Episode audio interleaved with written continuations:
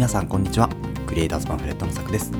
このラジオではクリエイターを目指すあなたを一歩前進させるコツや情報を毎日一つお届けするラジオとなっていきます。はい、えー皆さんおはようございます、えー今日もコツコツねやっていきましょう。ということで今日のお話何かっていうとですね、えー分かりやすいっていうことはスキルであるということをですね、えお伝えしていこうかなというふうに思います。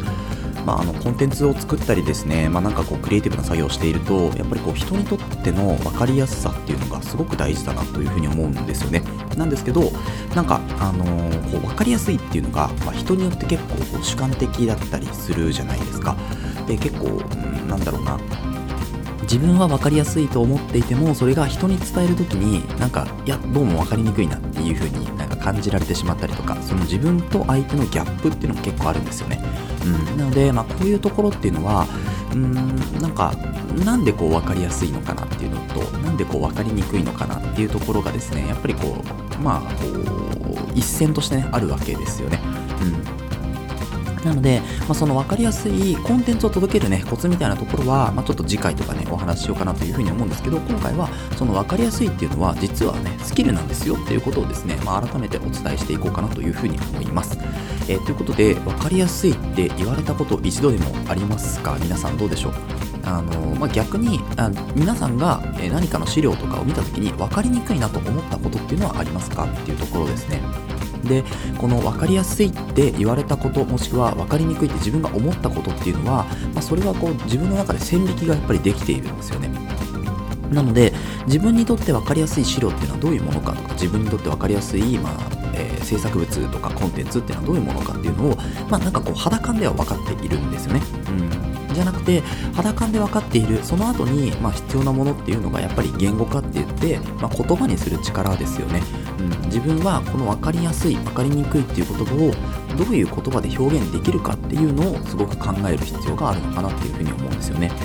うん、ただその肌感で分かりにくい分かりやすいっていうのを感じるっていうのもそれも一つスキルになります。うん、なのでこのスキルっていうのをどんどんこう幅をね持たせていくためにはやっぱり言語化っていうのはどうしてもね必要になってくるのでその言語化をしていくっていうところですね。うん。であのまあ皆さんの周りにもねかなりいると思うんですけどやっぱりこう自分の中でね絶対的にこれはわかるだろうと思って話している人の話し方って分かりますよね。うん。なんかあの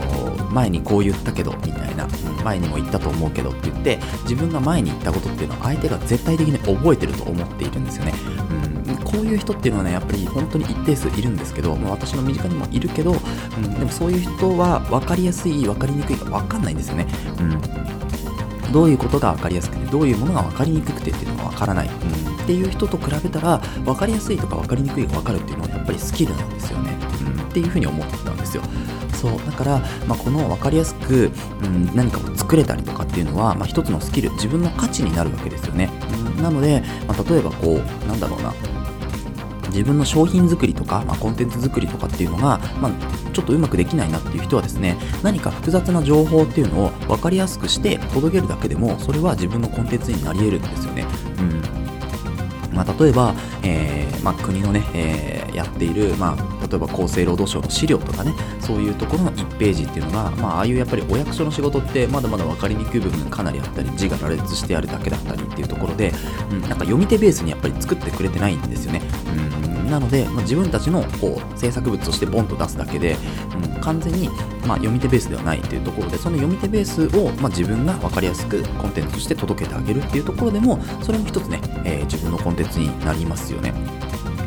であの私も、まあ、結構前はですねインスタグラムのコンテンツを作っている時に、まあ、本のね情報っていうのを噛み砕いて咀嚼してお届けするっていうのをやってました。で、まあ、本の要約ってやつなんですけどそうまあ本の要約もねやりすぎるとねちょっとこういろいろ引っかかるところがあるんですけど、まあ、その、あのこう図とかね、まあ、図解みたいなところですけどそういうのを、まあ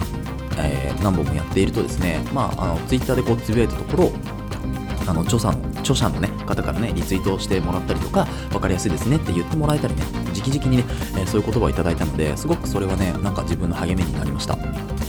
そなそんな感じでこう分かりやすく説明できたりとか資料を作れるっていうのは、まあ、それ自体が本当にスキルになりますので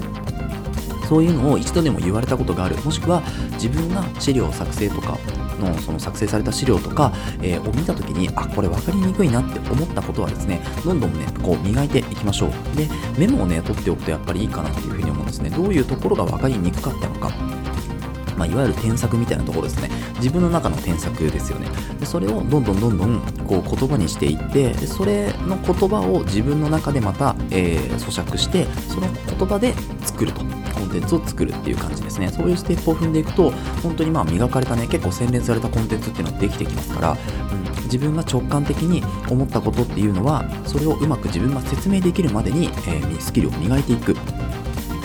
そういうことをするとですね、まあ、自分の価値っていうのはねどんどんどんどんこれから高まってくるんじゃないかなっていうふうに思うんですよね。でやっぱり失敗もね結構あります。私もまあなんか自分がうん届けたいコンテンツっていうのとまあなんか人が見やすいコンテンツもしくは、えー、人にこう何て言うんですよねフォローされやすいコンテンツとかっていうのはあるんですよね、うん、っていうのの、まあ、ギャップっていうのはやっぱかなりあっていろいろねこう悩んだんですけど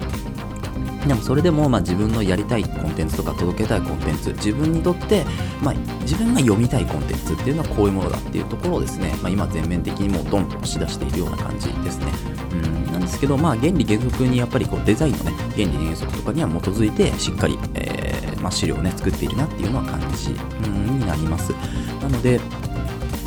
まあ、今回はねこう分かりやすいっていうのがスキルなんですよっていうのをですね、まあ、改めてこうなんだろうななんかコンテンツが自分は作れないとかクリエイターになれないとか、うん、なんかそういうふうに思ってる方がいらっしゃるんだったら、まあ、この誰かに何かを届けた時にあこれ分かりやすいですね。例えば説明ねこういうえっと喋り方とか、そういうのもなんか分かりやすいですね。とか聞き取りやすいですね。とかって言われた時にもうそれ自体がスキルなんですよね、うん、誰かにとってはいいメリットになっている。そういうものを、まあ、磨いていくっていうのが何でしょうね、まあ、クリエイターになるためにも必要だし、まあ、これから自分でこう、ね、何か仕事を起こしていくっていう時には、うん、なんかそこから始めていけばいいんじゃないかなっていうふうに思うんですよね。うん、ということで、まあ、今日はちょっとねマインド的なお話になりましたけど本当はねなんか土日にマインド的なお話をやりたいなと思ってるんですけど、まあ、今日はちょっと具体例も含めたので、うんまあ、平日にちょっと話してみたっていう感じなんですけれど、えー、いかがでしたでしょうか？はいということでですね、えー、今日は、まあ、分かりやすいっていうのはスキルなんだよというところですね。まあ、そこをお伝え、皆さんにお伝えしたくて、えー、ラジオを撮ってみました。はい、えー、なので、このラジオではですね、こういった形で、えー、まあ、今日のはちょっとマインド的な話になりますけど、えー、クリエイターになるためにね、必要なこととか、まあ、ヘルステクノロジー情報、テクノロジー情報とか、あとは作業効率を上げるコツなんかを中心にですね、お話をしていきます。えー、リスナーさんと一緒にですね、まあ、一流のクリエイターを目指していけるラジオにしていきたいというふうに思いますので、えー、共感いただいた方、ぜひチャンネルのフォローよろしくお願いします。はい、えー、それではまた明日お会いしましょう。ご清聴ありがとうございました。